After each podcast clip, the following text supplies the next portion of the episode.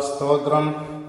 ദൈവനാമം മഹത്വപ്പെടട്ടെ. പുതിയ പ്രഭാതത്തിനായി ദൈവത്തെ സ്തുതിക്കാം. ദൈവമാണ് നമ്മെ സന്തോഷത്തോടും സമാധാനത്തോടും നിർഭയമായി ഉറങ്ങുവാൻ സഹായിക്കുന്നത് എന്ന് കഴിഞ്ഞ ദിവസം നാലാം സങ്കീർത്തനത്തിൽ കൂടെ നാം മനസ്സിലാക്കി. ഭൗതിക നേട്ടങ്ങളല്ല ഭൗതികതയെ ആത്മീയതയുമായി ബന്ധിപ്പിക്കുന്നതിലൂടെയാണ് സന്തോഷവും സമാധാനവും ലഭ്യമാകുന്നതെന്നും നാം കേട്ടു. നാലാം സങ്കീർത്തനം സന്ധ്യാഗീതമായി നാം മനസ്സിലാക്കി.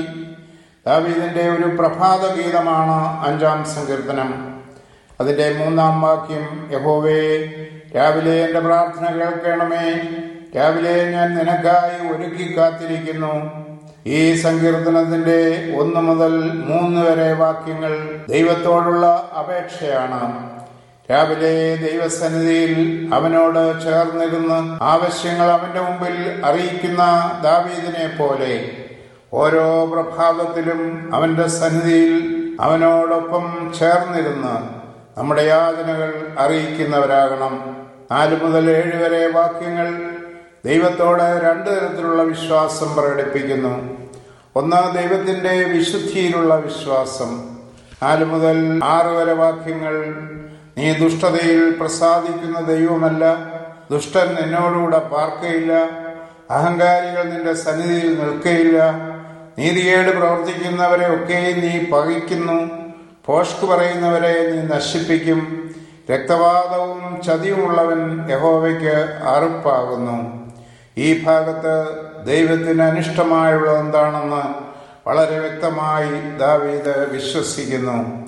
ദൈവത്തിന് ഇഷ്ടമില്ലാത്തത് ദൈവമുമ്പിൽ നിലനിൽക്കാത്തത് എന്തെല്ലാമാണ്? ദുഷ്ടത അഹങ്കാരം നീതികേട് ഭോഷ്ക് അഥവാ അസത്യം ഒന്നും ദൈവസന്നിധിയിൽ വിലപ്പോവുകയില്ല മറ്റുള്ളവരെ നശിപ്പിക്കുന്നതും വഞ്ചനയോട് ഇടപെടുന്നതും യഹോവയ്ക്ക് വെറുപ്പാകുന്നു. നാം നമ്മെ തന്നെ ശോധന ചെയ്യണം. ദൈവത്തിന് അനിഷ്ടമായ എന്തെങ്കിലും സ്വഭാവങ്ങളുമായിട്ടാണോ നാം ദൈവസന്നിധിയിൽ ചെല്ലുന്നത്?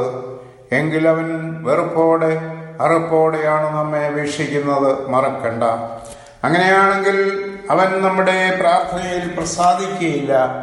എന്നാൽ ഏഴാം വാക്യത്തിൽ തന്നോടുള്ള ദൈവകരുണയിൽ വിശ്വാസമുള്ള ദാവിദിനെ നാം ദർശിക്കുന്നു. ദൈവകൃപയുടെ ബഹുത്വത്താൽ അവങ്കിലുള്ള ഭക്തിയോടെ ആരാധിക്കുമെന്നാണ് ദാവീദ് പറയുന്നത്. ദൈവകൃപ ലഭിപ്പാൻ അർഹനെന്ന സ്വയ അവബോധമാണ് അവനെ വിശ്വാസത്തോടെ ദൈവസന്നിധിയിൽ ചെന്ന് പ്രാർത്ഥിക്കാൻ പ്രേരിപ്പിക്കുന്നത്.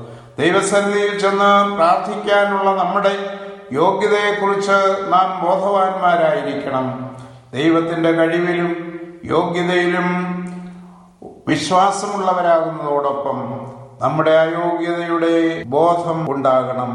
അപ്പോൾ മാത്രമേ ആത്മവിശ്വാസത്തോടെ അവന്റെ സന്നിധിയിൽ ചെന്ന് പ്രാർത്ഥിക്കുവാൻ നമുക്ക് കഴിയുള്ളൂ എട്ട് മുതൽ പത്ത് വരെയുള്ള വാക്യങ്ങൾ ദൈവത്തോടുള്ള ദാവീദിന്റെ അപേക്ഷയാണ്. ജീവിതയാത്രയിൽ ദൈവം വഴികാട്ടിയായിരിക്കണമെന്ന് അവൻ ആഗ്രഹിക്കുന്നു. ദൈവം വഴിയൊരുക്കി നിരപ്പാക്കുന്നില്ലെങ്കിൽ നമ്മുടെ ജീവിതയാത്ര സുഗമവും സുരക്ഷിതവുമാകില്ല അതുകൊണ്ടാണ് ദാവീദ് അപേക്ഷിക്കുന്നത് നിന്റെ നീതിയാലിനെ നടത്തണമേ. എന്റെ മുമ്പിൽ നിന്റെ വഴിയെ നിരപ്പാക്കണമേ എന്ന് നമ്മുടെ ജീവിതം വിജയിക്കണമെങ്കിൽ നമ്മുടെ ധനമോ കഴിവോ വിദ്യാഭ്യാസമോ ഒന്നും പ്രയോജനപ്പെടുകയില്ല. നമ്മുടെ നായകനും നടത്തിപ്പുകാരനുമായ കർത്താവിന്റെ പാത നോക്കി യാത്ര ചെയ്യുന്നവരാകണം. അവന്റെ വചനം നമ്മുടെ കാലിന് ദീപവും പാതയ്ക്ക് പ്രകാശവുമായിരിക്കണം. കഴിഞ്ഞ ദിവസം നാം കേട്ടതുപോലെ ദാവീദ് തന്റെ ശത്രുക്കളെ ദൈവമുൻപിൽ കാട്ടിക്കൊടുത്ത് അപേക്ഷിക്കുന്നത് ദൈവം അവരെ കൈകാര്യം ചെയ്യുന്നതിന് വേണ്ടിയാണ്. ഒരു കാരണവശാലും ശത്രുക്കളായവരെ സ്വയം കൈകാര്യം ചെയ്യുവാൻ ശ്രമിക്കേണ്ട. പ്രതികാരം ദൈവത്തിനുള്ളതെന്ന് എപ്പോഴും ഓർക്കുക.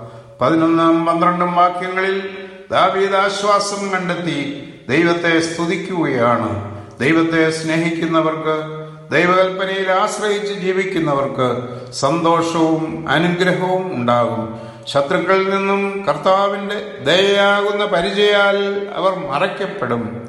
ഇതൊരു വിടുതലിന്റെ സങ്കീർത്തനമാണ്. ദൈവസന്നിധിയിൽ നീതിയോടെ ജീവിക്കുന്നവനെ ദുഷ്ടന് ഒന്നും ചെയ്യുവാൻ കഴിയില്ല.